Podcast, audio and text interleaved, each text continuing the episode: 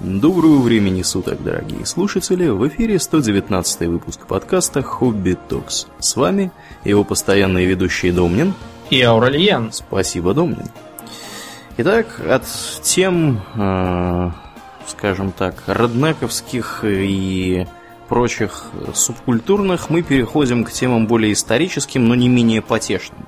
И близким, так сказать, к нам. Да, бли- поближе к нам, да, скажем прямо. К нам обоим, в некотором роде. Да, в равноудалении, так сказать, да, от нас. Да. На данный момент. Итак, о чем же мы сегодня, Домнин, будем? Мы поговорим об истории Польши. Ну и как бы не только Польши, а вообще, так сказать, польской зоны влияния, угу. а именно Речи Посполитой. Или Посполитой, я уж не знаю. Потому что в польском постоянно ударение не так, как, как у нас э, поставленные. Э, то есть, грубо говоря, мы говорим там, не, не, там, не знаю, э, Владислав, да, они говорят Владислав и mm-hmm. так далее. Ну, и, я так понимаю, что наше официальное ударение Посполитое. Есть, ну, пусть да, будет ну, пос- правильно. По, по, по телевизору, по крайней мере, я постоянно слышу вот так. Если телевизор, конечно, какой-то чепухи не услышишь, в том числе про ударение и произношение, там uh-huh. всякое могут сказать, типа там в этой области Греции живут очень гостеприимные люди, и они с удовольствием угостят вас гранатами, как-то раз слышал. Гранатами? Да, я сперва не вдуплил, почему они гостеприимные в таком случае, но он понял, что это не те гранаты. Гостинцев. Совсем, да. Подкинут. Угу. Вот, поэтому уж как умеем, так и будем говорить.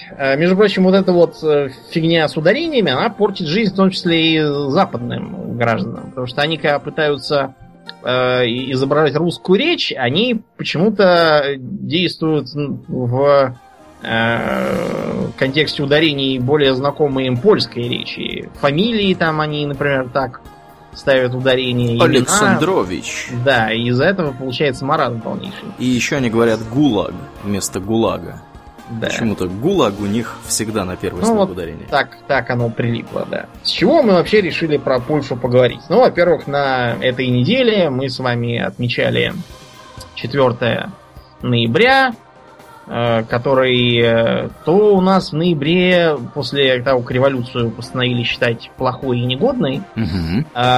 мы какой-то день согласия и примирения праздновали. Каким При этом, образом, да, кто с кем согласен был, кто и кто с кем, кем примирялся. примирился. И каким образом можно соглашаться и примиряться, если отменить все старое и сказать, что это согласие и примирение. Но ну, это да. странная какая-то политика, угу. поэтому, видимо, было решено праздник слегка поменять, седьмое ноября оставить памятной датой Октябрьской революции, э, в календаре так официально написано. Mm-hmm. Просто не красный, а обычный памятный.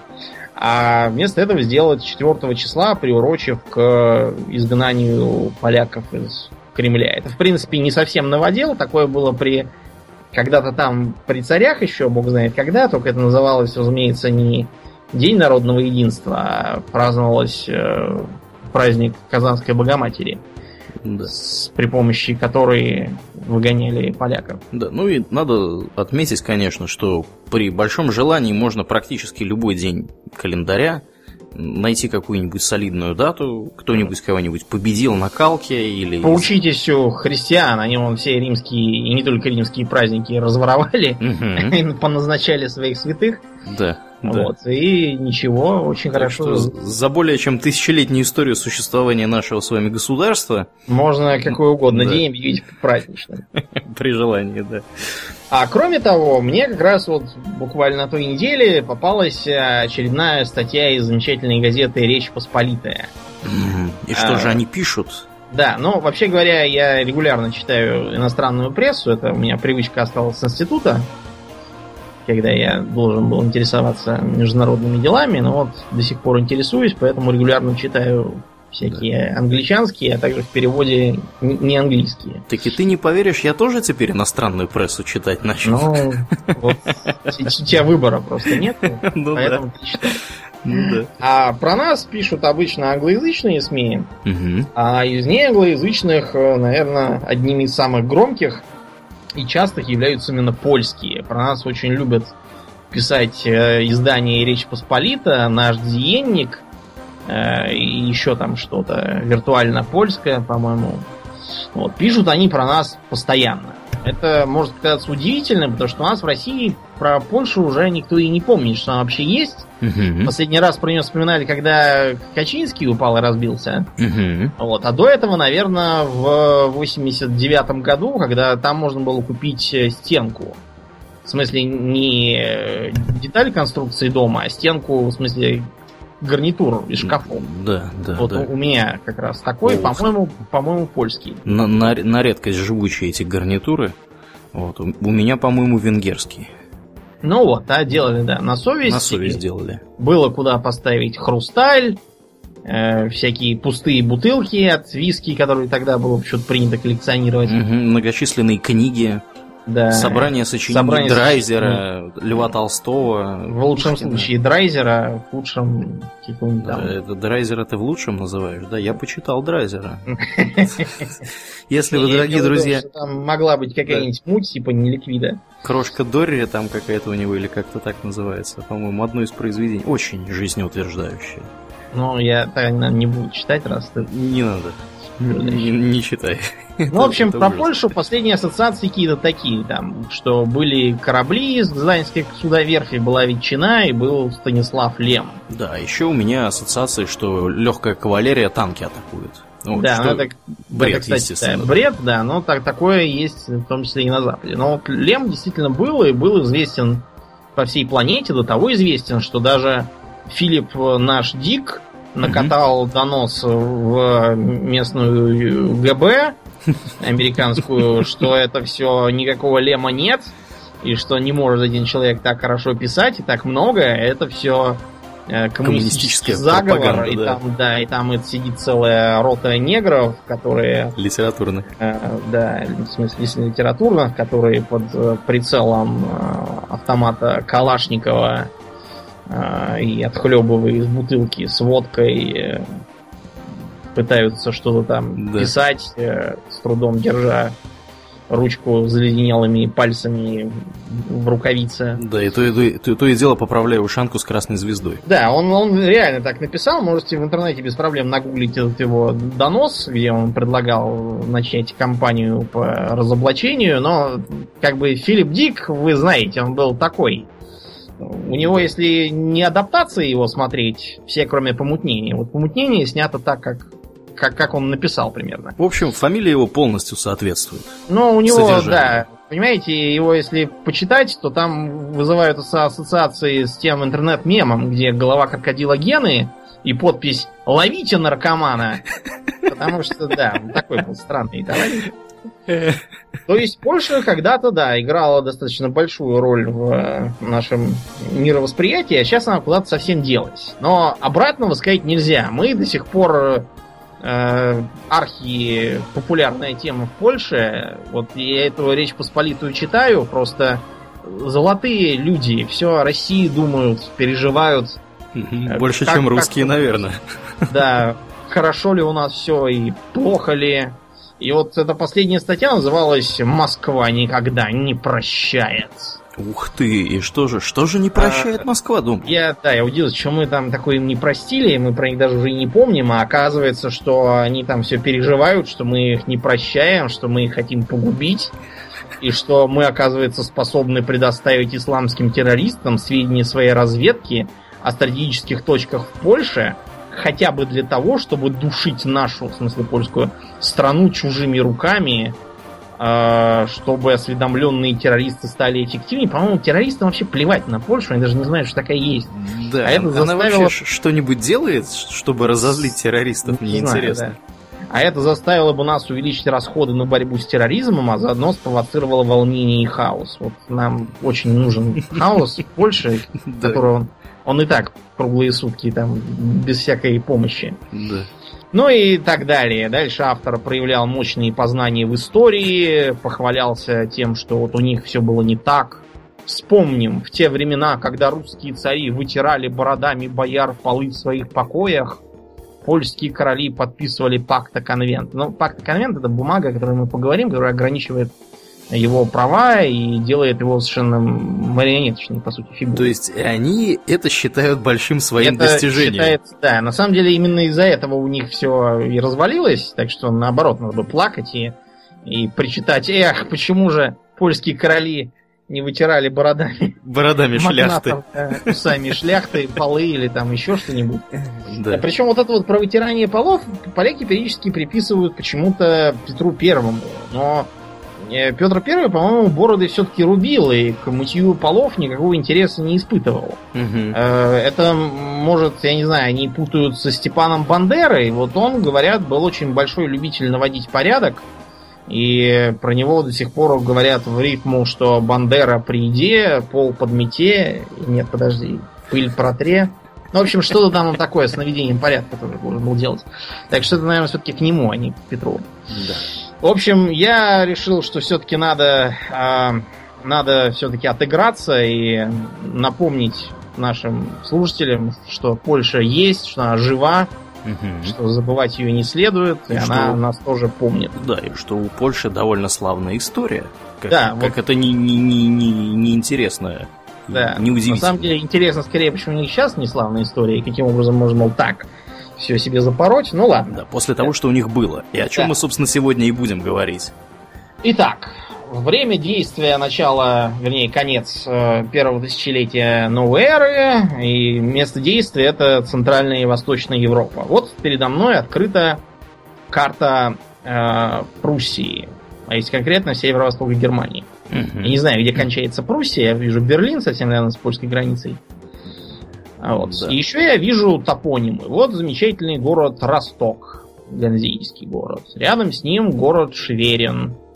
Южнее город Паршим или Парчим, не знаю. Город Гюстров, город Деммин, город Миров, город Темплин, город Прензлау, то есть Пренслав. Да. И как-то название это как-то все не, да, не немецкие. Что-то, что-то такое, да, в них звучит такое вот... Смутно знакомое. Да, что-то подозрительное. Это все почему Аурлиен такое? А, это, все, это все потому, что с древнейших времен и до... Говоря древнейшие времена, я имею в виду как минимум век пятый, шестой. Ну да, темные века. Да. И до начала первого тысячелетия нашей эры в этих самых местах, то есть все южное побережье Балтийского моря, оно, вообще говоря, было заселено славянскими племенами всяких там полян, куевян, поморян, мазовшан, веслян и прочих труднопроизносимых товарищей. Вот, который... И называлось оно Поморье, то есть uh-huh. не случайно его немецкоязычные зовут Померания. Да. Не от слова помирать, а именно от этих самых поморян. Так куда делись эти поморяне-то вдруг? Вот был, да. был город э, Зверин, от слова зверь, как я думаю. Так. А теперь он почему-то Шверин какой-то. Шверин? Был вот город Росток. У нас в Москве есть район Ростокино. Это довольно типичный славянский топоним, означает э, как бы расходящуюся на два реку. Потому что Росток стоит как раз на речной дельте. Угу. Почему это все вдруг стало немецкое, да? Потому что... Потому что Дранг нах Остин. Да, Дранг нах Остин. Это по-немецки обозначает натиск на восток. И это была такая политика в конце первого тысячелетия на немецких землях Священной Римской империи по завоеванию для себя Лебенсраум. Если вы думаете, что Гитлер все сочинил из головы и такой был креативный, то я вас расстрою, он все просто старательно передирал с граждан тысячелетней давности. Да, великих древних ариев, да. которые, судя по всему, обитали на этих территориях. И получали люлей долгое время от окружающих поляков, данов и прочих ну, да. товарищей. Но от данов в меньшей степени, понятное дело. Да, нам было интереснее Британию пограбить. Угу. Наверное. Как бы то ни было, кое-кого немцам покорить не удалось. А именно сидевших на территориях современной Польши э, славян из полян, и так называемых лихитов, как их называют в Европе, и сами себя, по-моему, называли линзяне. Линзяне, да. Да, и вот мы из-за этого их зовем ляхами. Угу. Ласково так. От этой конфедерации племен и пошла Польша. Считается, что первым из исторических королей Польши стал какой-то Мешко Первый. Почему из рода пак... Пястов. Да, а Пяст вообще кто был? Ты знаешь? Э, Пяст это был... Пяст был какой-то солдат. А, вот. И этот солдат сверг прежнего князя, mm-hmm. вроде как. Или сам Мешко. Ну, факт тот, что Пяст был никто, по сути. Этот самый э, Пяст, как бы такой полулегендарный гражданин, на самом деле, mm-hmm. считается. Но он совершенно точно... никакой незнатный был. Э, говорят, что якобы его отца звали Котышко. Котишко, видимо, маленький котик, я уж не знаю. Корень кот. Угу. А э, жену этого Пяста звали Репка. Репка? Да, но подождите смеяться, потому что э, по, по тогдашнему она звала еще лучше э, Жепиха. Да. Okay. Репкой, репкой ее называют, потому что это буквальный перевод на русский. И, видимо, решили, что хотя и по-идиотски, но хотя бы без ассоциаций, без всяких скатологических. Да уж. А, кстати, да, если нас как бы слушают люди, подумывающие, как бы им переименоваться на исконно славянский манер, вот вперед. Имя Репка дарю, можно внедрять. Да. Оставьте всяких Владиславов и Светлан, которые вообще придуманы имя из девятнадцатого века, в покое, и берите настоящие славянские имена. Да. У Мешко у этого поначалу вероисповедание было совершенно типичным славянским язычеством. Но угу. потом он все-таки решил принять католицизм. А как ты думаешь, почему вообще это произошло? Ну, во-первых, потому что на него перли немцы как раз под, под этим предлогом, что они сейчас его... Да, обратят. Обратя, обращать в истинную веру топором по башке, угу. и дербанить его неверное добро. Да, ну и на самом деле в те времена, вот примерно в это же самое время, большое количество правящей публики на территории современной Европы озаботилось, э, в общем-то, своим превращением в богобоязненных католиков или православных. Да, чтобы, с одной стороны... упростить для себя отношения с соседями, mm-hmm. а с другой, чтобы получить импульс к консолидации власти и оформлению государства. Mm-hmm. То есть у Мешко был очень простой выбор. Первый – это потерять все от набегающих католиков. Второй – это перейти самому в католицизм опережающими темпами. Mm-hmm. А третий – это... накопить пятьсот очков благочестия и контролировать три святых для славянских язычников э, провинции. Но он вовремя вспомнил, что он не в компьютерной игре, и решил взять второй вариант. Да, и, наверное, разумно сделал. Да. Вот э, после этого Польша была достаточно типичным для Европы королевством, где... А, нет, нет, нет, не королевством, княжеством, думаю. А, поначалу княж... да, княжество. Да, корону-то, да, получили уже э, попозднее. По-моему, при его сыне Болеславе. Не так? Uh-huh, uh-huh, да, по-моему, да. да. Болеслав этот храбрый. Кстати, за него можно поиграть в Крусейдер Кингс два. Это был один из первых персонажей, которых там пропихивали как интересно, чтобы поиграть. Uh-huh. Ну и дальше началось достаточно типичное средневековое государство, где поначалу сравнительно все консолидировалось с племенными временами, а потом началась феодальная раздробленность. Почему вообще в европейских феодальных королевствах был такой период раздробленности? А, почти везде. Потому что плодовитые все были, а форма передачи наследства была довольно-таки, скажем так, неблагоприятна для да. многочисленных потомков. Uh, то есть предполагалось, что всякое владение надо поровну делить между сыновьями. Поскольку владение это не пирог из яблок, да, его ровно нарезать трудно, поэтому mm-hmm. так или иначе кому достанется чуть побольше, другому чуть поменьше, третьему как всем, но только он хотел не сюда, куда-нибудь потеплее. Ну, в общем, тут же начинаются конфликты. Тут же начинают набегать соседи. Да, соседи тоже обрадованные. Как стервятники бегут. Да, бегут, и, в общем, да, ничего хорошего из этого не происходит. Как только умирает старый король, начинается заваруха. Да, хаос и все такое. Так было везде, пока более или менее не устаканилась идея майората. Угу. То есть, когда старший получает все, а все остальные идут гулять, чтобы не мешаться. Это, разумеется, тоже не предохраняло от того, что младшие могли там старшего зарезать в ходе заговора. Но, по крайней мере, для этого им надо было совершенно явно приступить закон и э, в случае чего отвечать э, самым суровым образом. А при феодальной раздробленности споры о том, кто главнее, они постоянно приводили к гражданским войнам и разоряли страну. Uh-huh, uh-huh. А, в общем, так оно было приблизительно до конца двенадцатого века. Да, до конца двенадцатого века. И очень хорошо, что тогда, потому что все это закончилось, потому что в тринадцатом веке приехали монголы. Вот. И они, они, правда, все равно поляков разгромили. Uh-huh. Вот, но полякам, видимо, повезло, от этого они не развалились на маленькие части, угу. что, что регулярно бывало и что произошло с Киевской Русью. Да, а незадолго ведь до прихода монголов еще до произошло интересное событие в Польше. Да, дело в том, что ты про, про пруссов? Да, про них. Дело, да, в том, что пруссы, сейчас их нет, вот мы говорим пруссаки, это потому что под пруссаками понимаются немцы, угу. живущие на территории окрестностей Берлина.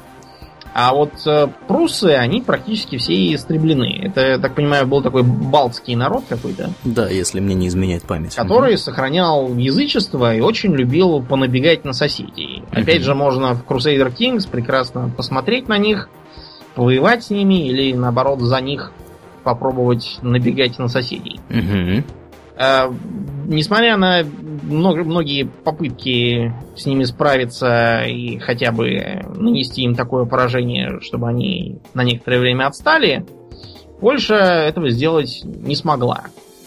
И решила попробовать немного по-другому разделаться с проблемой, а именно пригласить Тевтонский орден. Да, это была типичная практика, на самом деле, для тех времен. Вот, например, в Испании у ордена тамплиеров угу.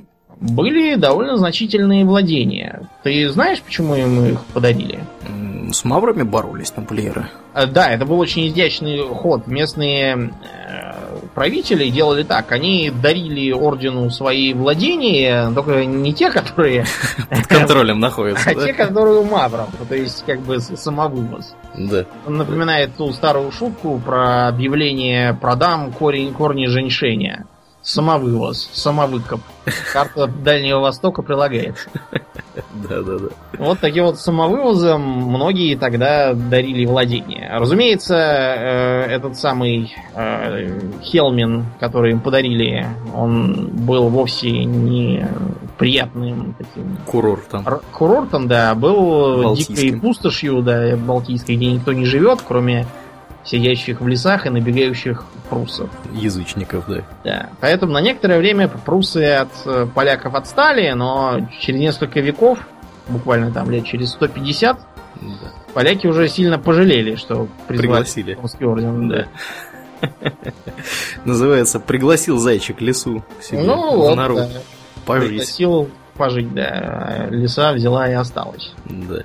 Следующим интересным правителем э, Польши был, наверное, Казимир Великий. Так. Да.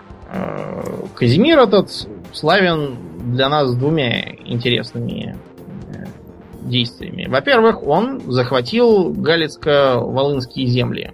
Угу, угу. Вот, что есть явилось причиной немалых проблем в будущем, да, скажем прямо. Для всех. Вот сейчас проблема в основном для нас. Угу.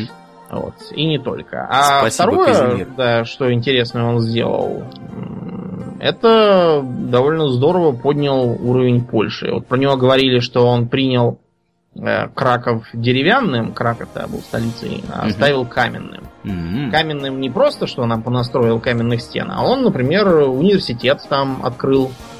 И не только университет, там разные другие учебные заведения тоже.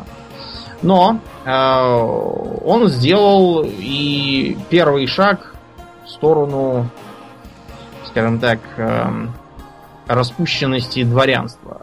Он э, был, наверное, первым, кто дал им привилегии особые. Э, следом за ним эти привилегии только э, усиливались. Например, вот при его племянничке Людовике Анжуйском дворяне были официально освобождены ото всего, что за ними раньше числилось, кроме военной службы и какого-то там маленького налога. Да, вот с этого все и покатилось. Слана, да, по-моему. Да. Все это и покатилось. А дальше э, с королями вышла некоторая заминка. То есть э, никаких кандидатов, которые бы устраивали, с одной стороны, и шляхту, а с другой стороны, были потомками прежних королей, не нашлось. Угу. Зато на трон Польши очень претендовали немецкие феодалы. В этих условиях польские элиты решили воспользоваться маленькой, ей было-то одиннадцать лет, королевной Едвигой. И что они сделали, Аурлиен? Они сделали нечто похожее на то, что сотворили новгородцы в свое время, пригласив, скажем так, бородатых поправить немного. Если конкретно, они этой самой Едвиги или Ядвиги, я уж не знаю, как точно. Едвиги. Ее, наверное, Едвига, да, ее зовут. Да, Едвига. Они подыскали ей мужа, и не простого, а великого князя литовского и русского Егайла. Или да. В польском произношении Егелло. Или Егелло. Егелло. Егелло, да. Вообще, давайте поговорим о двух вещах. Во-первых, что это за Великое княжество Литовское такое взялось, и почему оно называется Литовское и Русское? Почему оно называется Литовское и Русское? Я могу понять, почему оно называется Литовское. Ну да, началось-то оно с Литвы, и династия-то там Литовская, Гедеминовичи. Но они, воспользовавшись тем, что Киевской Руси больше нет, угу. А есть разрозненные, так или иначе, находящиеся в зависимости от Золотой Орды княжества, они стали быстренько прибирать к рукам все, что плохо лежало, а то, что лежало хорошо, перекладывать и все равно прибирать. Например, угу.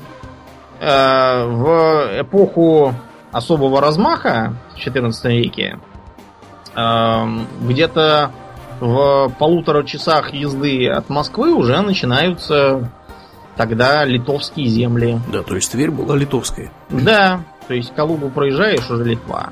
Поедешь в Курск, а там Литва. Белгород — Литва. Э-э- Смоленск — Литва. Угу. Ну, в общем, вы поняли. Куда ни плюнь, везде одна Литва. Угу. Киев тоже Литва. Вот, Чернигов. Ну, вообще, Украина почти вся, кроме части левобережной и Крыма, по понятным причинам, она была литовской. Поэтому под руководством великого князя Литовского оказалось огромное количество э, русскоязычных, причем как крестьян, так и вполне себе благородных бояр. Угу. И пришлось в государстве устраивать такую вот дуалистическую монархию, приняв титул великого князя Литовского и Русского. Да, сам Егайло. Потому что, ага, да, если на карту глянуть, вообще говоря, Литовское княжество чуть ли не больше было польского царства, польского королевства. Больше, да. Это, очевидно, как бы из, из, из любой карты. Оно было да. гораздо больше, оно было э, более сильным в военном отношении тогда, потому что Владислав Егайло был такой серьезный гражданин. Угу. Сам Егайло, он, кстати, был кто по происхождению-то? А кто он был? Он был, как минимум, наполовину русский, потому что у тогдашней династии жены великие княжны, княгини, в смысле, были сплошняком из русских. Mm-hmm. Ну, в принципе, но, неудивительно, да. да неудивительно, да. Потому что ему же надо было как-то лояльность обеспечивать среди русских феодалов. Mm-hmm. Вот он и обеспечивал путем династических браков. Но в этот раз брак наклевывался такой, что грозил затмить все прежние успехи. А по условиям унии Егайло женился на Едвиге. Кстати, Едвига была до этого коронована. Причем коронована почему-то не как королева, а как король Польши. Хм. Непонятно почему. Да. Вот. И таким образом становился главой обоих государств. Тут надо объяснить, что такое уния вообще. Вот ты понимаешь, в чем разница между унией и, допустим, тем, что просто напали и аннексировали, там, захватили? А уния, насколько я понимаю себе это, это когда правитель одного государства, да, или княжества или королевства становится одновременно правителем и другого. Ну, это такая при этом вот личная другое уния, государство никуда не девается. Да, да. То есть у него два титула. У него ну, два титула. На самом деле у него больше титулов, конечно же, да, потому что он, помимо ну, того, что он великий князь, да, он еще там какой-нибудь еще там, я не знаю, герцог, барон, неважно, сколько там у него этих титулов. У него их может быть много. Как у британского монарха, он там король Шотландии, король там принц Уэльский, у них там, хотя нет, у них принц Уэльский отдельно получает титул, но тем не менее. Ну, с принцем Уэльским отдельная история. Помнишь этот анекдот про то, как развели валийцев-то? Как? А у валийцев тогда было междуцарствие, валийские феодалы друг с другом дрались, и они mm-hmm. призвали, чтобы им помогли разрулить английского короля. И он взял с них клятву, что он им даст такого короля, который удовлетворяет всем их требованиям. То есть он должен быть, во-первых, разумеется, знатного происхождения, во-вторых, он не должен говорить ни слова по-английски, в-третьих, он должен родиться на территории Уэльса, а в-четвертых, он должен быть абсолютно безупречного морального, так сказать, угу. моральной репутации. Я уже знаю, куда ты клонишь. Да, да. Ну и он им приволок новорожденного сына и сказал: вот, родился буквально только-только здесь, в Уэльсе, по-английски не говорит, благородный, никаких дурных поступков не замечено, так что вперед, да, это да. ваш король. Ну и с тех пор у них каждый наследник престола считается принцем Уэльским. Да, такая вот, такая вот тема. Но вообще, уния — это довольно распространенная тема. К примеру, э, в той же самой э, Британии, да, там, с чего началось объединение Шотландии и Англии? С того, что шотландский король Яков Стюарт угу. сделался внезапно еще и королем Англии. Да. Или, например, вот та, та же самая Швеция. Она долгое время была в унии с Норвегией. Uh-huh, uh-huh. Дания, Норвегия и Англия долгое время тоже были... Ну, не, не очень долгое, но достаточно заметное, чтобы об этом было известно. А, оно было частью... Это была уния под руководством датского короля Кнуда Великого или Кнуда, Кнуда Могучего, это уж как переводить. Да, да, да, да, да. Датчане в унии состояли какой-то из крестьянов, если мне не изменяет память, со Швецией. Что там, да, это явление очень распространенное в средневековой Европе. Вот. Ну, в частности, сейчас мы говорим о польско-литовской унии, которая продержалась довольно-таки долго. Да, значит, Владислав, разумеется, должен был креститься в католицизм. Угу. А он а, был что... православным? Нет, и он был как бы язычником. язычником. А, Ему а. же надо было все-таки поддерживать традицию, но он, видимо, решил, что пора переходить в католицизм. У него тут был свой интерес, потому что на него взялись набегать те самые крестоносцы. Тевтонцы, да? Которые? Да, которые трудами поляков как раз и завелись у него на границе. То есть поляки ему сами устроили проблемы, угу. вот, и сами их и, и решали. Таким образом, э, Егайло превратился в католика, княжество литовское тоже стало католическим официально, и начались проблемы у местных православных. Угу. Вот, их по-разному там пытались э, и перекрещивать, и переманивать. Переманить удалось почти всю элиту. Да, но это и не удивительно, потому что католики обладали значительными привилегиями по сравнению да. с православными. Если ты был православным, ты был практически ну, никто. С твоим мнением можно было не считаться совершенно. А если ты католик, ну нет, ты серьезный гражданин. Да, то, а если ты еще и на латыни говоришь, ух, то ты вообще все, крут. Да. Латынь, вообще говоря, до пятнадцатого века где-то в Польше считалась за высокое наречие, и на нем должны были говорить все нормальные люди. Угу. Те, кто знаком с современным польским, те без труда заметят, что в нем очень много латинизмов. Угу. Их во всех околоевропейских языках полно, но вот в польском их просто засилье. А все потому, что до пятнадцатого века в Польше стихи по латыни...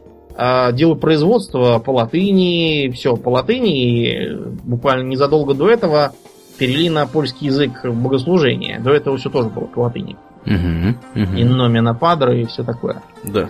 Те, кто решил, что проблемы Егайлы с крестоносцами на этом закончились, те большие оптимисты и плохо знают людей. Потому что, хотя теоретически больше поводов для войны не было, все-таки католики и все такое, угу. но тевтонцы же, их же не религия интересовала, их интересовало совсем другое. Пограбить, заиметь себе замок, угу. вот, козырный, козырный лут достать и все такое. Кроме того, тевтонцы там были э, как бы на острие копья, но к ним, так сказать, на стажировку регулярно прибывали всякие другие европейские рыцари. То есть э, те, кто хотел, например, э, чисто для престижа сходить в крестовый поход. А других крестовых походов как-то не было, потому что... Давненько, в... да. Да, по крайней мере, сколь-нибудь безопасных, из которых можно же выбернуться. Потому что на Ближнем Востоке крестоносцев арабы разогнали, в Испании, наоборот, арабов разогнали, и ни там, ни там особо не повоюешь. А в Прибалтике там непочатый край, всех мочить. Да, куча язычников всяких. Да, плюс православные, которые тоже язычники, в общем, угу, наверное, да. Тоже можно приехать на Чудское озеро, покататься там на льду. Да, поплавать. Поплавать, недолго, да, правда. В общем, активность крестоносцы развернули жуткую. Кстати говоря, извини, что перебиваю, ты знаешь, что Александр Невский большой друг датского народа? Да, почему это? А, а все очень просто. Дело в том, что когда шведы приехали в туристическую экскурсию к Александру Невскому и, в общем-то, плавали, катались и занимались другими приятными вещами, зимними видами спорта, да? видами спорта, да, Дания тоже, видимо, воевала со Швецией в это время. Вот. И во время моего недолгого пребывания в Копенгагене, рядом с огромным... Их, я так думаю, что это у них кафедральный собор, по-моему, не помню имени кого, то ли Кристиана какого-то очередного, то ли кого-то, не, не помню, то ли Святого Петра. Рядом у них стоит самая настоящая православная церковь Александра Невского. Таки ты не поверишь. Я, я подозреваю, что это единственная православная церковь, которая есть в Копенгагене, в столице Дании, и она носит имя Александра Невского. Mm-hmm. Интересно. Вот, так что, да, да, вот так вот. Вот так вот у них там все было непросто в этом балтийском регионе. Да. да. О, чё, о, о чем мы говорили? Так вот, несмотря на то, что Владислав и вся Литва официально были теперь католическими, и вроде как никаких претензий к ним у крестоносцев быть не могло, но э, как бы католичество-католичество, а набегать-то хочется, поэтому э, э, Тевтонский орден стал высказывать всякие сомнения, говорить, что, ну, понимаете, мало ли, что он крестился. Ну, так, да. Может, внутри-то он все-таки скрытый язычник. Да, недурно бы как-то профилактику да. провести, язычество. Это как бы он, он, наверное, просто притворился католиком. На самом-то деле он остался угу. каким был. А придраться можно было много к чему. Потому что до сих пор не крещены такие-то деревни, потому что их нельзя взять по свистку и крестить, чтобы все завтра были католиками. Так не делается. Угу. Вот. Придраться было много к чему можно, поэтому орден принялся набегать на те территории Литвы и заодно и Польши, которые, которые считались недостаточно католическими, чтобы, так сказать, помочь их привести... католицизм к истинной вере. Да, то, если сейчас некоторые страны занимаются распространением демократии... Ну, то, то же самое. Да, в те времена занимались распространением католицизма. Так, такими же, в общем-то, методами. Да. В принципе, у объединенного польско-литовского государства уже были силы, чтобы тевтонцам навалять. Но это сейчас так легко рассуждать, а тогда нападать на как бы духовный орден, как бы католической церкви, крестоносцев, э, которые на хорошем счету всех приличных католических монархов, это как-то было все-таки неловко. Поэтому пытались э, уладить дело миром, призывали в посредники то одних, то других, обращались и к Священной Римской империи, и к самому папе римскому, но, в общем, ничего не помогло, и э, э, началась война, которая достигла кульминации в известной Грюнвальдской битве. Mm-hmm. То есть э, битве в зеленом лесу, видимо. А как, как, как в Ведьмаке битва называлась? В Ведьмаке? Не, какая... не так же ли? Какая там, тоже была Горенвальдская какая-то битва, мне кажется. Ну, может, может и как-нибудь что, так. Что-то я припоминаю такое. Сапковский любил всякие такие приколы. Угу, угу. Все-таки свою историю хорошо знает. Битва была эпической по тогдашним временам. Там принимали участие чуть ли не все, кого смогли литовцы сгрести. И жемойты, и поляки, и русские из-под Смоленска. Кого только не было.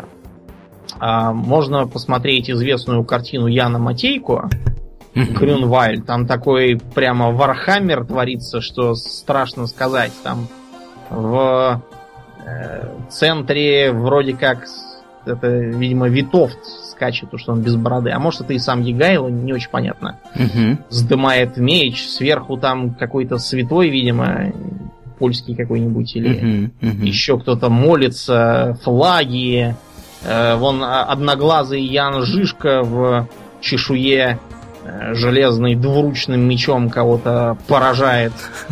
В общем, страшные дела творятся. Да, на самом деле на картине много известных людей, которых мы по своему недознанию просто не знаем. Недознанию польской истории, скажем так. Ну, не, не только польской. Вот тот же Ян, Ян Жишка, который я упомянул, он же персонаж в основном чешской истории. Это да.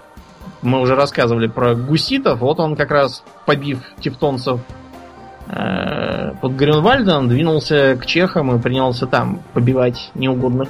Угу. Тут же и Завиша Черный. Кстати, про, про обоих персонажей можно почитать сагию о Рениване у того же самого Сапковского. Завиша Черный — это мужик с ружьем. Если кто-то будет рассматривать картину, вот от вот с этого. С ружьем. Да, да, да.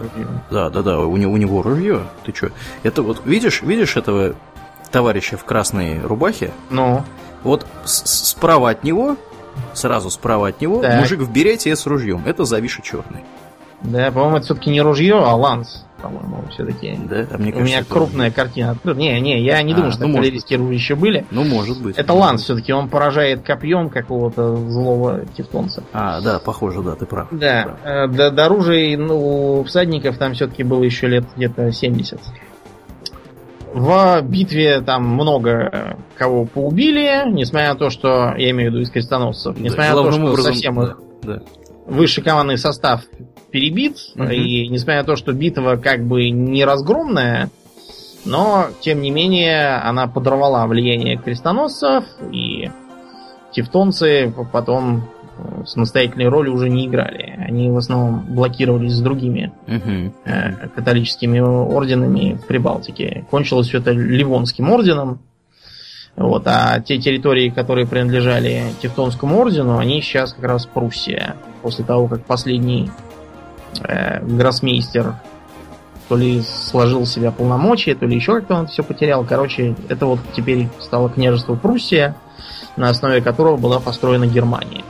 За счет этого немцы очень любят черные кресты на белом и сером фоне. Угу. И особенно их любили при Гитлере. Правда, сам орден был вне закона, потому что к тому времени-то он уже стал из грозных крестоносцев чисто гуманитарной организацией и позорил воинственный дух немецкого цивилизаторства. Угу. Стремившегося к получению Лебенсраума. Да, Лебенсраума. Как будто они не помнили, чем это кончилось для них в Польше тогда. Да, короткая память у людей. Что сказать? Как бы то ни было, Грюнвальд сразу же вывел новое уни... единое государство в первоклассные державы, по крайней мере, угу. региональном уровне. И э, династия Егелонов взялась за оформление своих значительных владений. Тут э, что интересно. В Польше и Великом княжестве Литовском были большие территории, очень большие. Если не считать э, московского государства в ближайшем будущем, то оно было самым крупным в Европе. Да, При этом есть, да.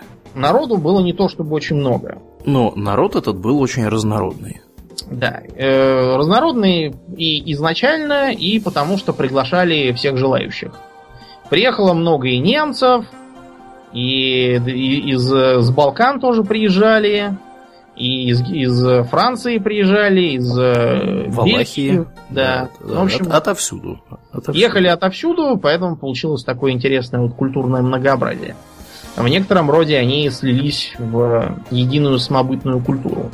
Mm-hmm. Поэтому Польша такая интересная. Даже если сравнивать, допустим, с Чехией. С той же самой. Но из-за вот этой вот территории большой и слабозаселенной власть приходилось здорово децентрализовывать.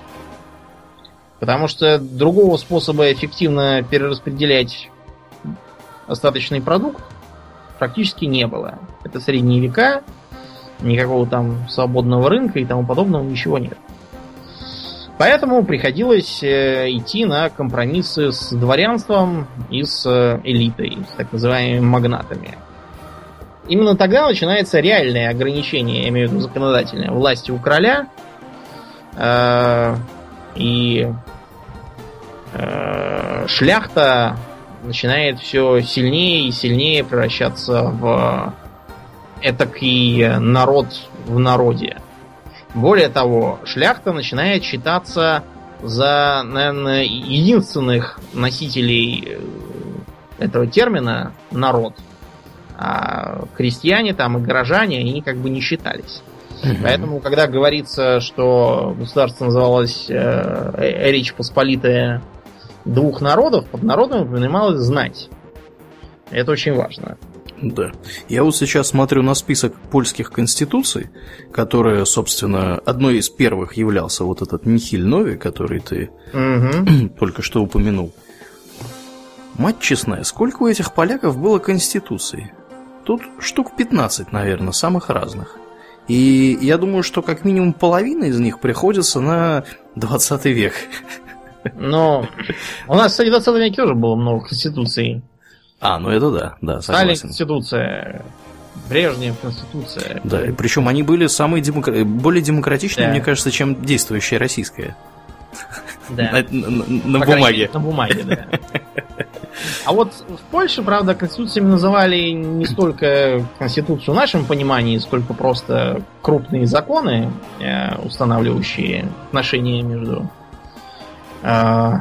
королем и знатью. Но, mm-hmm. тем не менее, да, по тогдашним порядкам это, пожалуй, может считаться за конституцию. Вот этот Нихил Нови, который мы упомянули, он не случайно так называется. Нихил Нови по латыни значит ничего нового. Mm-hmm. Что не означает просто такой ретроградский подход к жизни, а означает, что ничего нового, а именно налогов там и всяких повинностей нельзя вводить mm-hmm. без согласия Сейма. Что такое Сейм?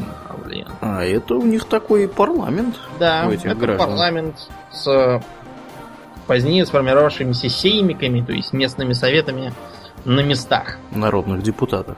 Ну, только не да. народных, а шляхетских. Да, шляхетских, да, депутатов. Да. Под народом, как мы уже сказали, понималась чисто шляхта. Все остальные не считали за людей. Да. И вот здесь-то, дорогие друзья...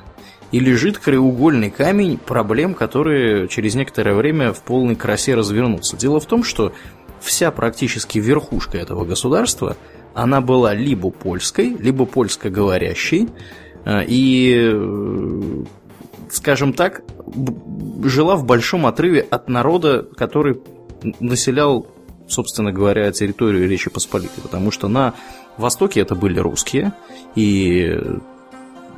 будущие украинцы, белорусы, литовцы и прочие товарищи. Вот. На Западе это были... Кто там у них ходил? Немцы. Немцы, всякие. Чехи у них там были. Евреев венгры. Было много. Да, да, да, да, да. Вот. Ру- румыны, по-моему, тоже, валахи входили. Да, валахи. За... Да. Они чуть попозже прибыли, правда? Да, да, да. Вот. Тем не менее, угу. да. Их всех игнорировали, как-то считалось, что они не важны и не нужны, а потом даже стали изобретать целые теории, которые это все подкрепляют. Об этом чуть попозже. Потому mm-hmm. что династия Егелонов, хотя и сыграла очень серьезную роль в истории Польши и Литвы, она пресеклась естественным путем. Пресеклась она на последнем короле Сигизмунде Августе, который помер без наследников, совсем без наследников, и надо было что-то решать. Mm-hmm. К тому времени страну уже давно называли Речью Посполитой. А что за странное слово? В переводе с польского это буквально означает республика. Если да, но это понять. Речь это просто рес латинская, да, Посполитая это публика. Всеобщий, да. Да. Да. Например, всеобщее ополчение это посполитое рушение по-польски, угу. Например. То есть это республика была. Республика аристократическая. Несмотря на то, что во главе как бы монарх, но его права все больше и больше съеживались. Угу. И дошло а, даже до немыслимого. Выбирать стали монарха. Да, его стали выбирать. В принципе, призвание монарха из-за рубежа и выбор его путем голосования, это бывает такое. У нас, к примеру, выбрали вскоре после аналогичных событий в Польше, выбрали царя Михаила Романова на царство. При том, что там были разные другие кандидатуры. Угу. восемь как минимум было кандидатур. Князь Пожарский тоже был, еще там всякие персонажи. Да. И выбирали земским собором, где были представлены, кстати, в отличие от польских, были представлены все сословия. И которые довольно долго еще действовали, вплоть до середины царствования Алексея Михайловича. Он ближе к абсолютизму все-таки пошел. Uh-huh. А в Польше их не просто раз выбрали, допустим, какую-нибудь династию призвали и оставили, а стали выбирать каждый раз и все разное. А первым вариантом у них, да, кандидаты, кстати, были тоже разные. Например, кандидатом был в том числе Иван Грозный наш. Считается, что Иван Грозный как раз в тот период, начавший чудить, uh-huh. Он, например, внезапно ушел с должности, стал подписываться как Иван Московский, уехал из Кремля, а вместо себя царем посадил Семена Бекбулатовича Татарина. Считается, что это он не просто с кондачка стал буянить, а чтобы он мог выдвигаться на пост короля Речи Посполитой. Чтобы ему не мешало то, что он как бы московский царь. Я не знаю, так это или нет.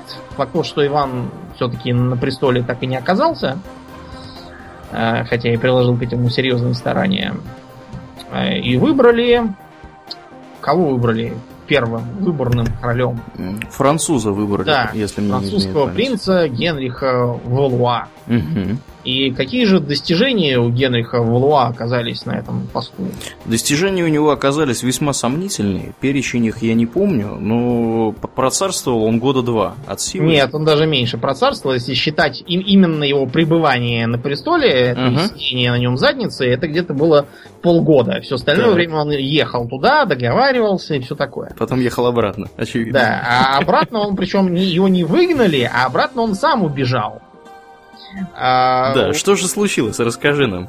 Ну, во-первых, ему в Польше совершенно не понравилось. Совсем. Ему это не понравилось. И на него тут же понавешали всяких ограничений, к которым он, будучи французским принцем, не очень привык. Угу. Вот. Кроме того, у него была и другая мыслишка. Дело в том, что в Париже власть была очень непрочной. Карл девятый... король не отличался крепким здоровьем ни физически, ни психически и мог отдать концы. Интересующиеся могут почитать книжку Дюмы «Королева Марго», после чего выкинуть ее и почитать учебник, чтобы понять, как там было все на самом деле.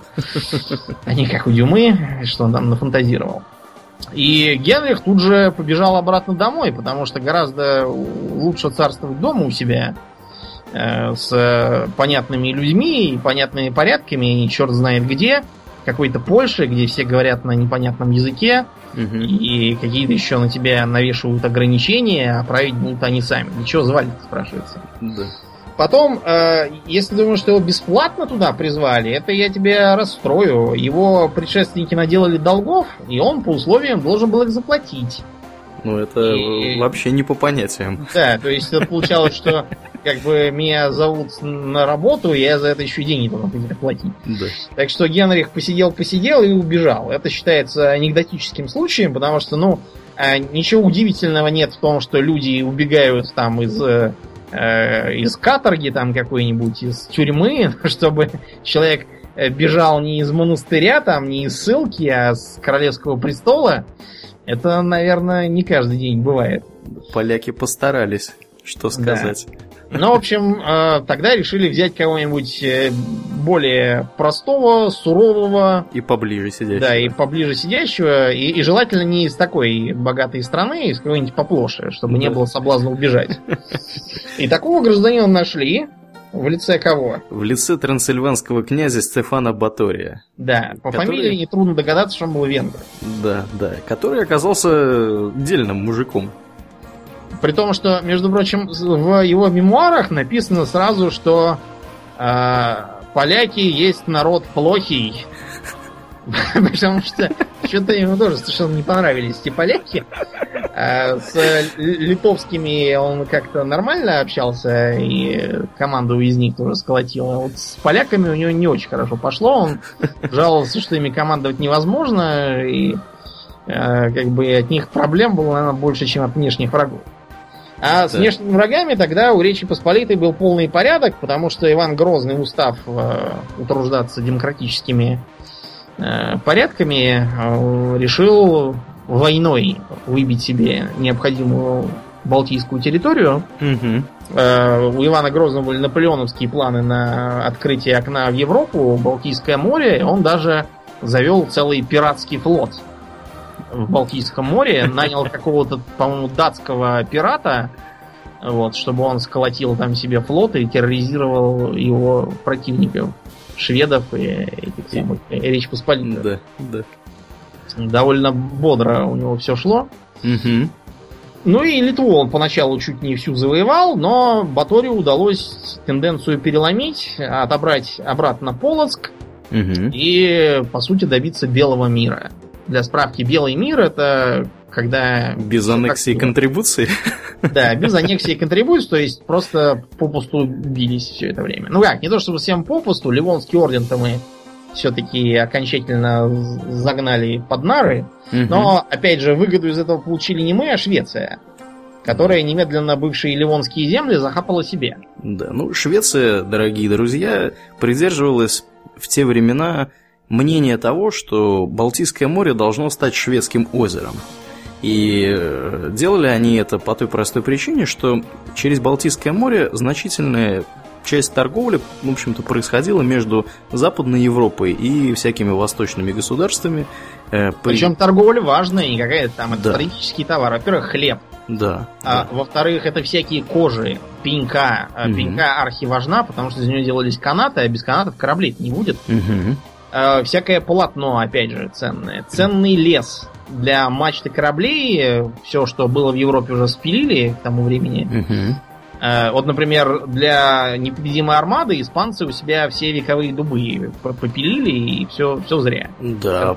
Одним из условий, по-моему, мирного договора между испанцами и англичанами в одно из времен, мне кажется, приближенных к этому же, являлось то, что они, англичане должны были спилить у себя какие-то дубовые. Верно. Это не только по мирным договорам. Например, в качестве репрессий против разных там буйных графьев и герцогов угу. регулярно применялась такая мера, что их замки должны быть снесены, а строевые леса спилены. Угу. Посмотрим, как вы после этого повоюете. Угу. Вот. А еще, как нетрудно понять, примерно в те же времена, собственно, и шведы...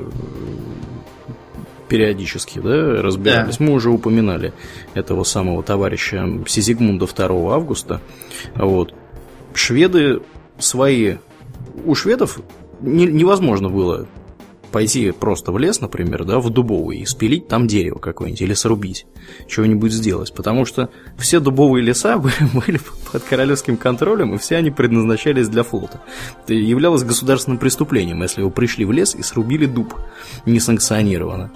Вот. Так что, да, это серьезные были дела. Кстати говоря, возвращаясь к шведам, опять же, да, э, собственно, как ты уже, Домнин, правильно сказал, они импортировали пшеницу, пеньку, потому что у Швеции долгое время вообще не было практически территорий, производящих продукты питания, в частности, вот эту самую пшеницу. То, что сейчас производит в Швеции пшеницу и большую часть сельхозхозяйственной продукции, находилось в то время под властью Дании. Это так называемая скона или скания. Швеция в те времена производила только а. железо и б. лес на... всякое производство железа, которое они экспортировали к англичанам и к другим европейцам. Да. Такой, такой, из которого корабли не построишь. Вот. Зато из которого древесный уголь делается. Да, из которого делался древесный уголь. Поэтому ничего удивительного нету в том, что они стремились получить контроль над всем Балтийским морем. И ничего удивительного нету, кстати говоря, в том, забегая немножко вперед, что они постоянно вели какие-то разборки, учиняли с Данией, потому что Дания контролировала... Сидит, да, на проливе, да, и Арисунской... перегораживает его цепями. Да, да, перегораживает цепями, и, в общем-то, да. Кстати говоря, пролив этот настолько узкий, что шведы в одной из войн умудрились перейти его по льду mm-hmm. как-то раз. Вот, и атаковали датскую столицу. Датчане такие расслабились, типа зима, все, сейчас война закончилась до следующего лета, а не тут-то было. Счастливого вот. Рождества. Да, счастливо. Да, с ружьями прибежали к ним по льду. Ну, в общем, поглядев на успехи шведов, после того, как Баторий отмучился, угу. поляки решили себе шведского короля надыбать, и там как раз был подходящий кандидат.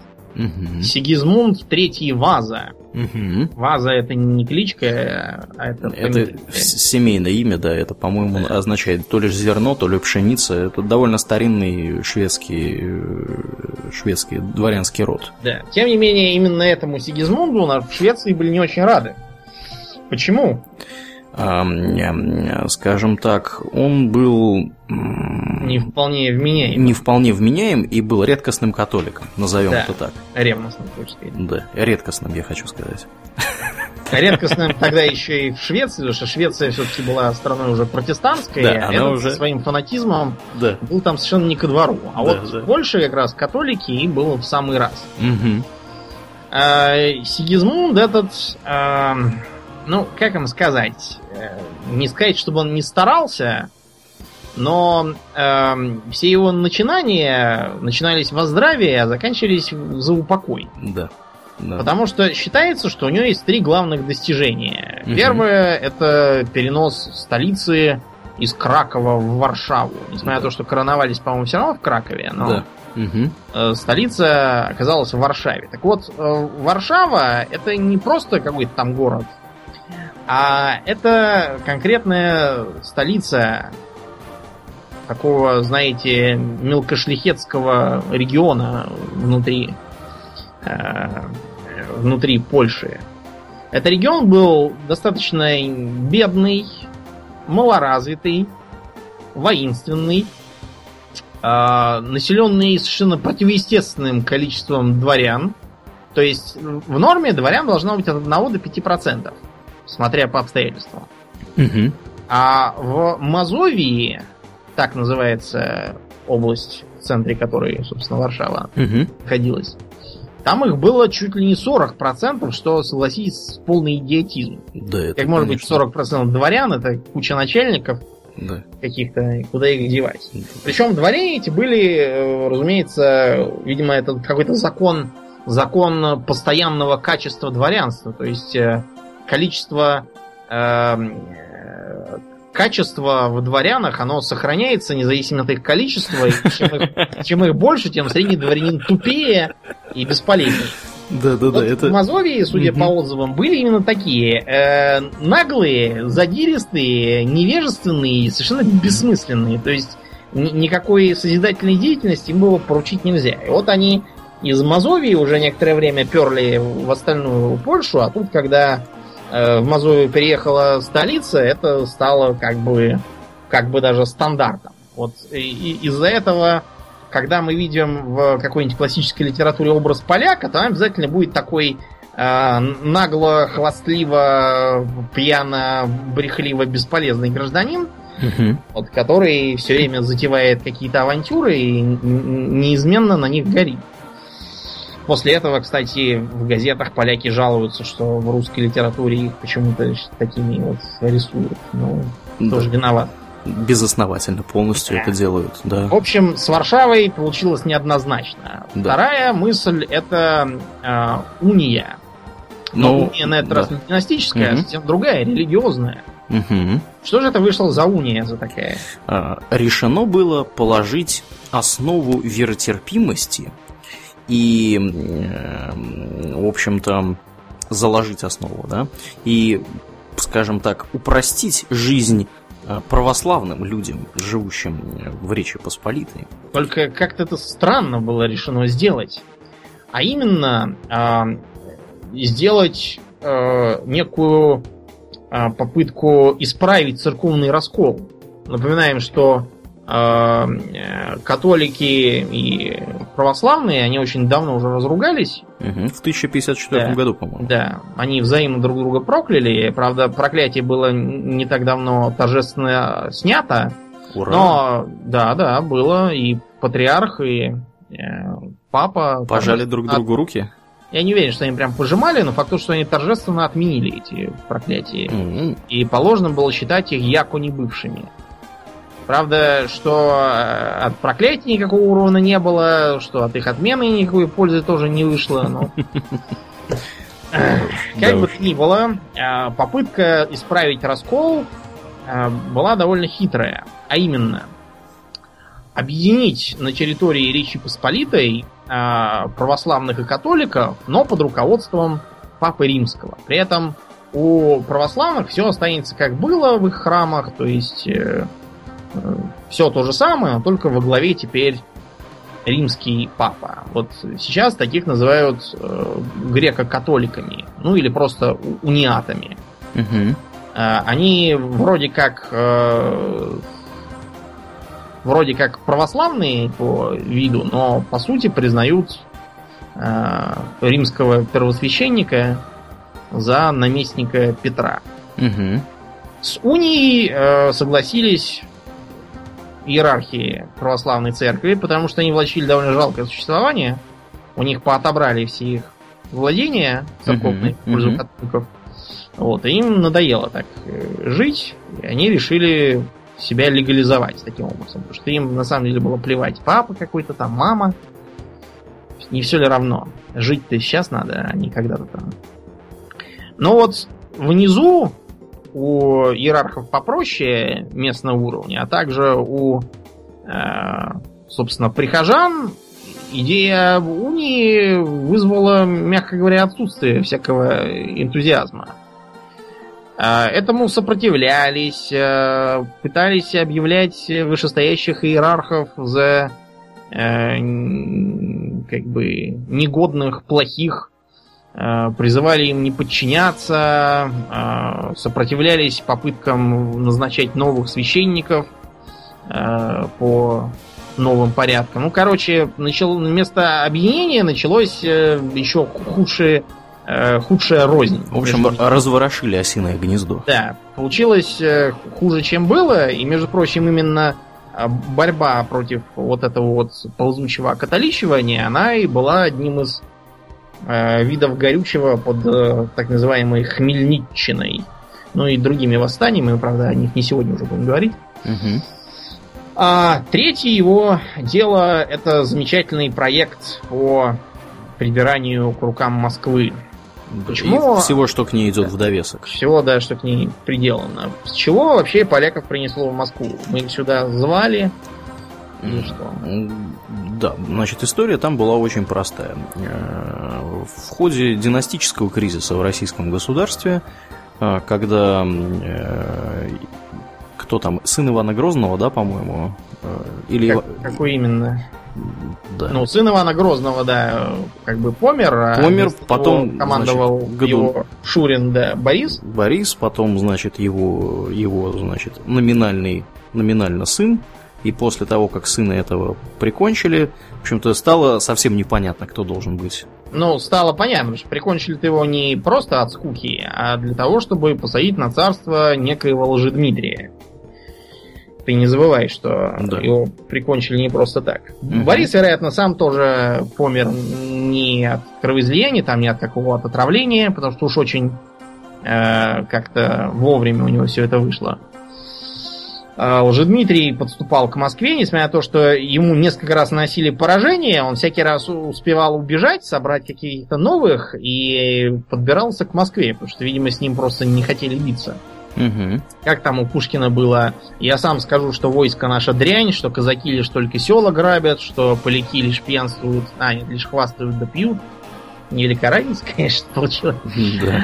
А, а, Но знаешь, типа, чем сильны, ни войском нет, ни польскую подмогой, а мнением, да, мнением народным. Если я что-то переврал, извините, потому что я, у меня перед собой текста нет, я пока не цитирую Пушкина. В общем, примерно, да, так оно и было, и Лжедмитрий, рассказывая всем, что он чудесно спасся и все такое, воцарился. Угу. Но просидел он там недолго, потому что, во-первых, он дал невыполнимые обещания полякам. Крестить московское царство в католицизм, но это проще сразу повеситься и не мучиться. Во-вторых, предполагалось, имеется в виду предполагалось боярами, которые его посадили на престол, что он будет чем-то типа Михаила Романова будущего, то есть такой куклой, которая ну, будет сидеть и поддакивать. Да. Лицом. Для этого от него требовалось сидеть и не отсвечивать. А Лжедмитрий был человек очень активный, смелый и энергичный. И сидеть и не отсвечивать он просто не мог физически. Он, например, сообщается, что сам ходил на медведя. Да, что... С рогатиной. Да. Что, мягко говоря, требует большой храбрости. Это не то, что там сидишь в сторожке охотничьей за тремя рядами бревен и целишься из двустволки. А надо было идти с копьем, находить медведя, он на тебя лезет, ты его тычешь в брюхо, упираешь ногой, чтобы он на тебя не напал. И при этом э, либо твои помощники, либо если их нет, ты сам берешь топор и бьешь его по башке, пока не убьешь. Угу. А череп у него очень крепкий, и там бить надо ого-го. Скорее всего, ничего этого не выйдет, э, рогатина сломается, и он тебя задавит. Обычно финал охоты на медведя был вот такой. А он ничего, ходил, даже каких-то там медведей добыл. Потом, вы понимаете, православный государь, он должен был быть совершенно не таким. Он должен был, например, ходить медленно и степенно. А Лжедмитрий бегал. Понимаете? Бегал. Он не спал после обеда. Не может быть. Да, так что... Что не пристало любому православному государю. Да, короче, его очень быстро замочили, да. Вот, и воцарилась так называемая семибоярщина. Вот у нас в девяностые была семибанкирщина, а также пятипремьерщина, а тогда была семибоярщина. Это такое было э, архикоррумпированное и бесполезное аристократическое правительство. Оно сперва позвало э, на царство сына того самого Сигизмунда, царевича Владислава Ваза. Угу. С условием, что Владислав крестится в православии и будет, в общем, жить тут у нас. Да, ну, что-то Сигизмунду не понравилось да, из-за крещения Сигизмунд в православии. Вместо этого хотел наоборот сделать. Он хотел как бы под, под дудку, что это сын его будет царствовать, он сам будет командовать там и всех сам крестит в католицизм. Угу. Он уверовал в то, что ему там дан в руки меч, крест, что-то там еще, что он призван бороться во славу католической церкви. Короче, борьба его закончилась известно чем. Тем, что поляков пришлось принудительно выселять из Кремля. Угу. Вот, благодаря каковому событию мы имеем еще один выходной и памятник с двумя мужиками на Красной площади. Угу. Так что и, и эта его затея кончилась плохо. Кроме того, ему удалось там кое-что удержать из территорий, но потом они все равно все это потеряли. Пусть и не с первой попытки. Короче говоря, Сигизмунд Ваза попался, ну, не самый лучший король. Мероприятия его закончились плохо. На престол сел его сын, тот самый царевич Владислав. Владислав тоже с нами повоевал, потому что он у себя титул-то царя русского оставил. Угу. И он периодически пытался его подкрепить делом. Но в итоге ему пришлось отказаться от этого титула в обмен на то, что мы подпишем мир по Смоленску. Смоленск тогда пришлось оставить у них. Вплоть до войны при Алексее Михайловиче. К этому времени Речь Посполитая уже выработала особую, ни на что не похожую культуру. Давайте на время до следующего выпуска отойдем от войн, политиков и королей и поговорим просто о жизни людей. Угу, давай. Ты, например, знаешь, что польские гусары примерно в это время иногда с собой возили лук.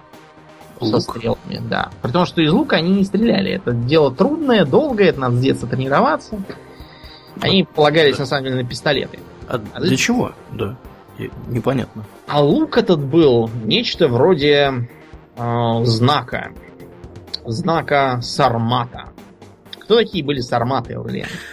Сарматы это было, была такая народность, причем она была достаточно среднеазиатская, по-моему, да, народность? Не совсем среднеазиатская, скорее такая при, при черноморская. При черноморская, ну да, да, они, они достаточно широко были расселены одно время.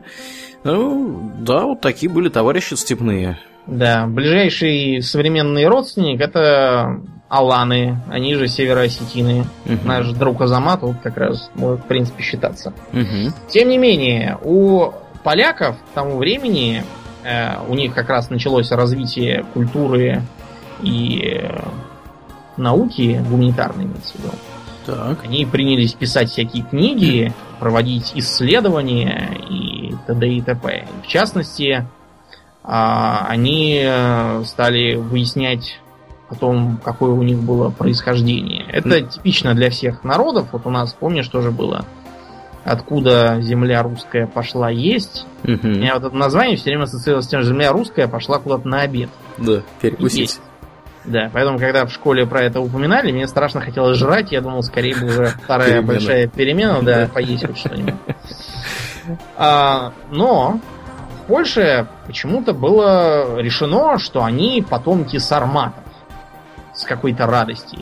Непонятно. Непонятно, почему действительно. Э, да, там были написаны всякие странные книги с названиями типа там «Скифия и Сарматия», еще там чего-то. И предполагалось, что шляхта, именно шляхта, это потомки сарматов, которые покорили местных славян, холопов, и вот воцарились. Именно поэтому шляхта, она такая, такая классная по сравнению с этими немытыми холопами. Угу.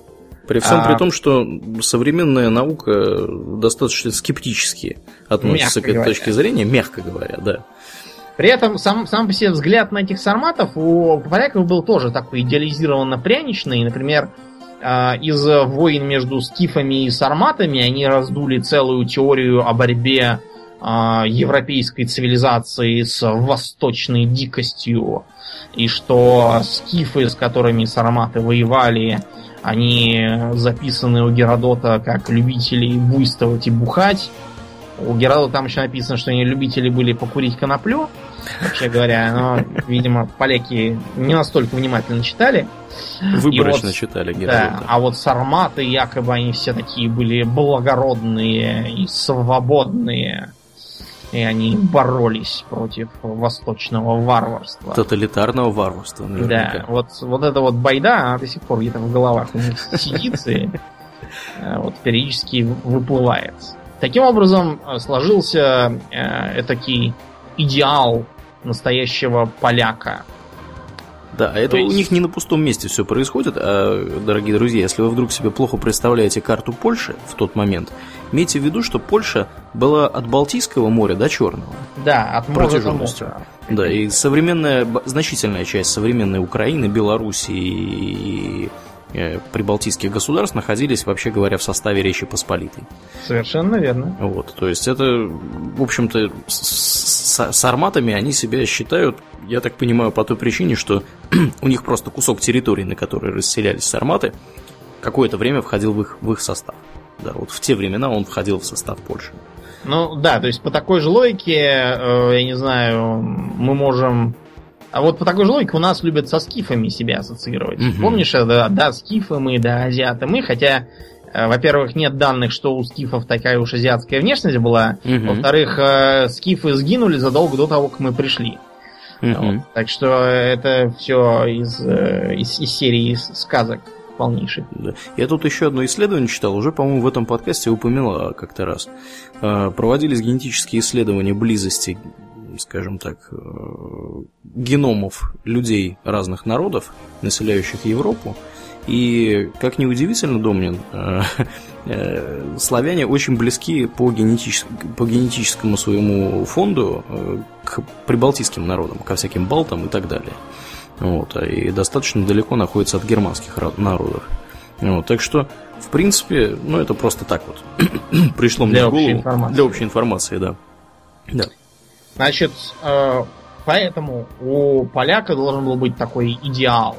Во-первых, каждый поляк — это лыцарь, который должен высоко держать свое достоинство и быть гордым своим происхождением. Да, а вообще да. гордость подписывалась уже упоминавшимися бесконечными привилегиями, угу. и дошло уже до того, что в своем огороде шляхтич был равен воеводе. Это не, не смешной стишок, а это закон такой вот был, такое правило. При этом, например, у этого огородного воеводы было право посылать посольство к любому европейскому двору. Разумеется, дворы было трудно заставить принимать посольство от хрен знает кого, так что никто ничего не посылал, но ведь можно же. Да, главная возможность. Да, при этом э, изрядная часть, особенно мазовецкой шляхты, представляла собой довольно жалкое зрелище, на шляхту ничем не похожее. То есть они э, были вынуждены заниматься черт знает чем, э, потому что как бы физическим трудом им было нельзя же заниматься, потому что это же для быдла. Для справки, слово «быдло» тоже польское, придумано для нас с вами, но вообще обозначает крупный рогатый скот. Это так.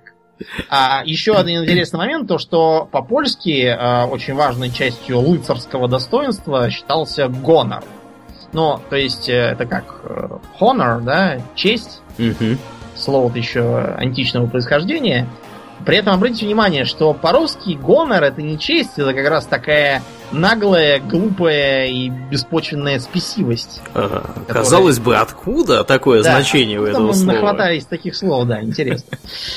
А, при этом у такого шляхтича могло не быть денег даже на саблю, что как бы должно было его отличать. Поэтому сабля делалась не настоящая. Например, там, деревянная, как у толкинистов в девяностые годы, угу. или там из какой-нибудь там жести э, вешалась на, на бок, чтобы как бы показать, что это не абы кто, а, а лыцарь. Да, настоящий, угу. не какой-то там. В общем, э, страшное было дело с точки зрения современного наблюдателя. Э, дороговизна сабель приводила к тому, что многие вооружаться старались чем-нибудь попроще и подоступнее, а именно таким местным вариантом э, клевца. Только не маленького, а такого здорового, на котором можно было опираться как на трость. И с ним так и ходили, как с пасашком. Вот. При этом он был довольно опасным оружием, и можно было проломить голову или еще там что-нибудь такое сотворить. Да. Кроме того, э, обязательно нужно было в государственные дела постоянно лезть, хотя ты в них ничего и не понимаешь. Король должен был быть лишь первым среди равных, и что все от какого-нибудь там магната или там князя Радзивилла до вот такого вот нищего мазовецкого гражданина это все паны-браты, и они все равны и прекрасны в своей... в своем равенстве, как у каких-то там рыцарей круглого стола короля Артура. И считалось, что они все должны быть как одна душа. К чему это приводило на практике? К так называемому либерум вето. Что такое либерум вето, Аурельян? Что такое либерум вето? Не знаю. Это означает буквально свободное вето. А, то есть, предположим, э, представьте себе парламент из пятисот человек. Угу. Э, в нем принимается там нужный закон о, не знаю, принятии пакета антикризисных мер. И тут какой-то депутат из неведомой глуши внезапно говорит, э, не дозволяя на то, и все. На, по, на погибель. Нельзя. Да, да. Закону. И, и, и ничего сделать нельзя, пока он не будет согласен. Приводило это фактически к тому, что, во-первых, часто работа Сейма была парализована полностью. Да. А, во-вторых, тем, что этим вето пользовались в коррупционных всяких схемах. Ну, то есть, а, я вам буду создавать проблемы, пока вы мне не заплатите, или там, пока не назначите меня на какую-нибудь должность. Угу. Кстати, о должностях. Тогда был такой принят порядок, что а, назначенный на должность шляхтич, он не мог быть с нее смещен, а, кроме как, ну, в смысле, если он там не, не, не напортачит совсем уж там, не совершит государственную измену там какую-нибудь, а мог быть только переведен, причем переведен на более высокую должность.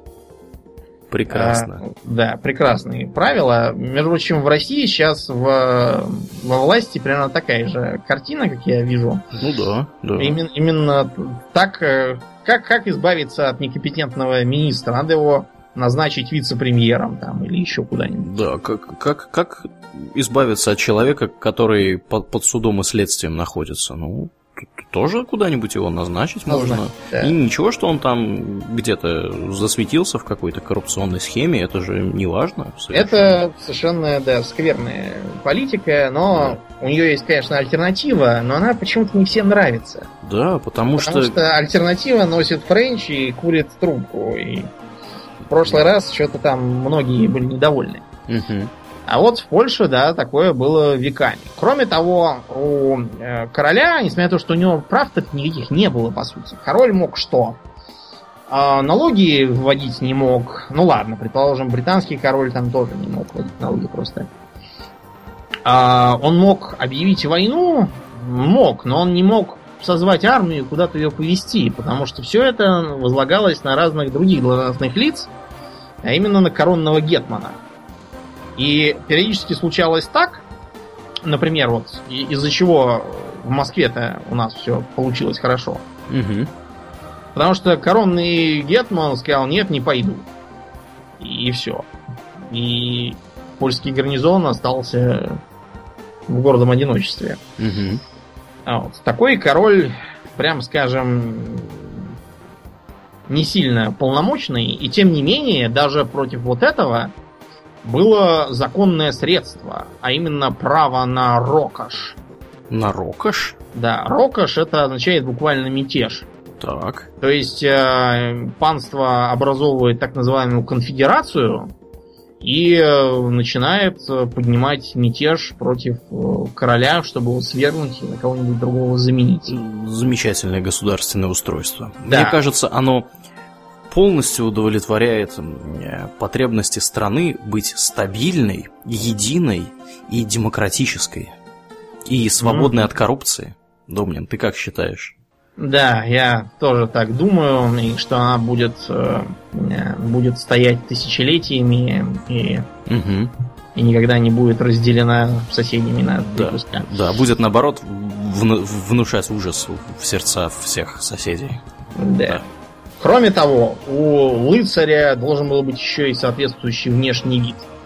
Такое впечатление, что э, э, поляки, они просто сидели в этом своем сейме и годами изобретали для себя моду. Потому что они что-то такое сотворили, что было, с одной стороны, вроде как такое восточное, типа сарматы же, угу. а с другой стороны, не такое, как в Московском царстве там, или у татар. Не настолько восточное мы. Да, думаем, и, в общем, получилось у них такое э, э, нечто, вот как у нас боярские кафтаны, да, с длинными рукавами, которые по полу волочатся, угу. и прорезными. Они сделали нечто такое, только более приталенное, носившееся распахнутым. Ну, потому что а... пузо не помещалось просто в него. Ну, это то. У большей части шляхты. И называется кунтуш. Да, ну и рукава такие немножко другие. Плюс он более, более легкий, чем, чем наш кафтан. А, кроме того, еще такая вещь, как жупан. Это вот у нас зипун есть слово для кафтана крестьянского. Когда на картинках рисуют крестьян из царской России в праздничных рубахах, это неправильно. Потому что большую часть времени они ходили в чем-то таком типа пальтеца, подпоясанного веревочкой. Как правило, темного, темно-серого или даже черного. Вот это вот зипун.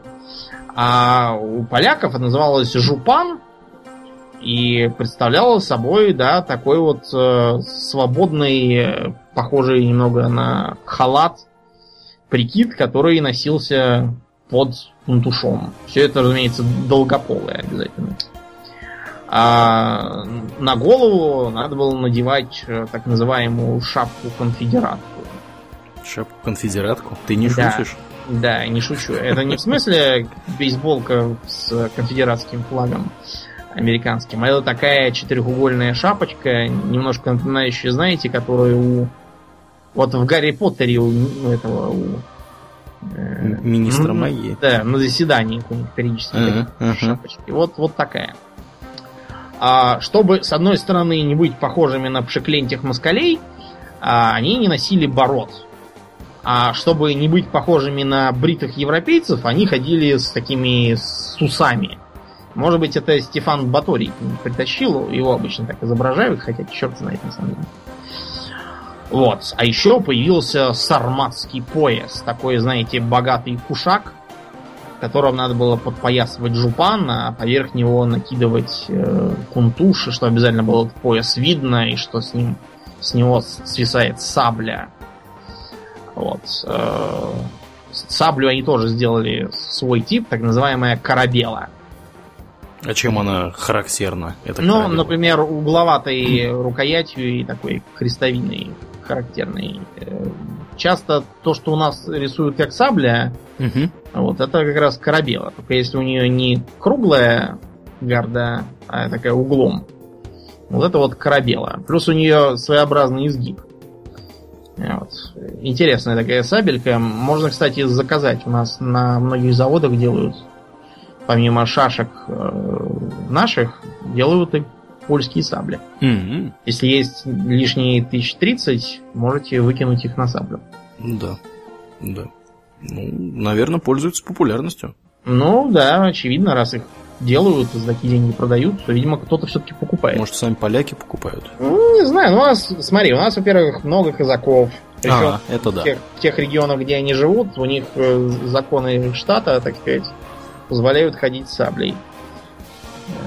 Так что, может, это они и покупают. Кроме того, всяких коллекционеров тьма. Ну, это тоже верно, да. да. На экспорт, может, тоже идет. Mm-hmm. Кроме того, можно посмотреть на всякие парадные доспехи в музеях Польши. Это там просто цирк на конной тяге. Они делали парадные доспехи, э, срисовывая их со стилизованных э, доспехов сарматских всяких и прочих причерноморских вождей, которые, в свою очередь, пытались копировать доспех катафракта. Византийского mm-hmm. там или иранского. Mm-hmm. То есть, по сути, они э, в таких в, у, устаревших э, ламинарных доспехах из чешуи ездили, обязательно на красном бархате. Выглядит это, честно говоря, довольно странно. Я сомневаюсь, что хорошо защищает, но ценность была не боевая же, а чисто парадная.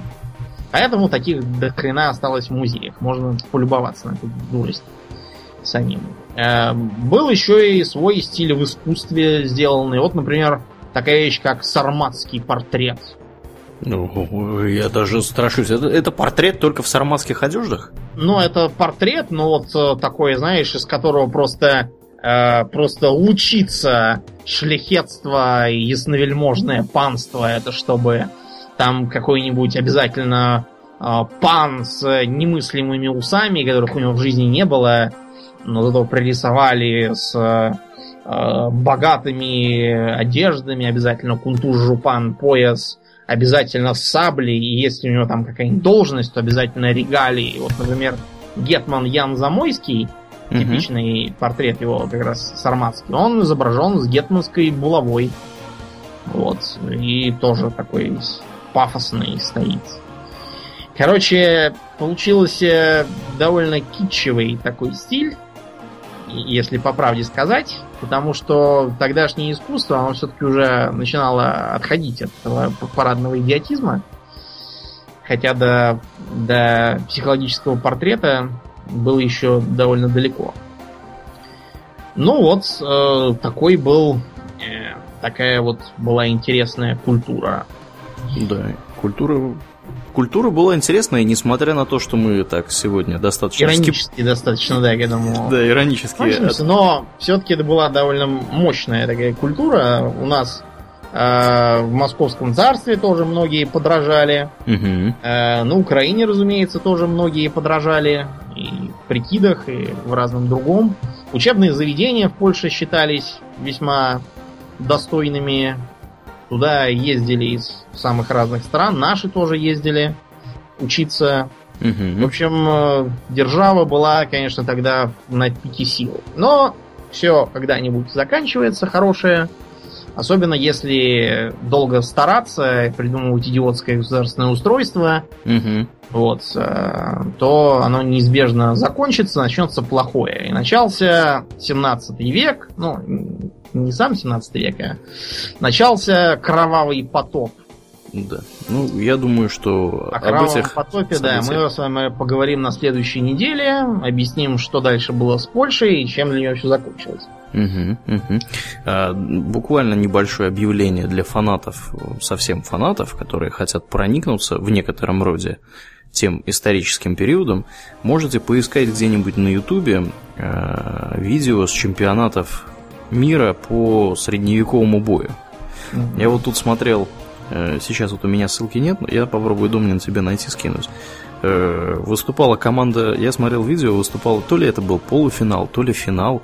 В общем, команда Польши против команды США. У них там такие смешные, знаешь, у команды США такие а смешные... А что у команды США? Щиты. Нет, у них у всех одеяние примерно одно. Там бьются пехотинцы, значит, в доспехи. Ну, в таком типа ламинарного, у них есть щиты, у них там, значит, вооружены они по-разному, у кого-то топоры. Ну, бум, короче. Да, да, да. Ну, в общем, короче говоря, такое командное, командное такое соревнование. Вот, кого там запинали, тот садится на землю и сидит. Ну, там, видимо, какие-то у них есть правила, я не вдавался в детали. Выглядит, конечно, очень забавно все это дело.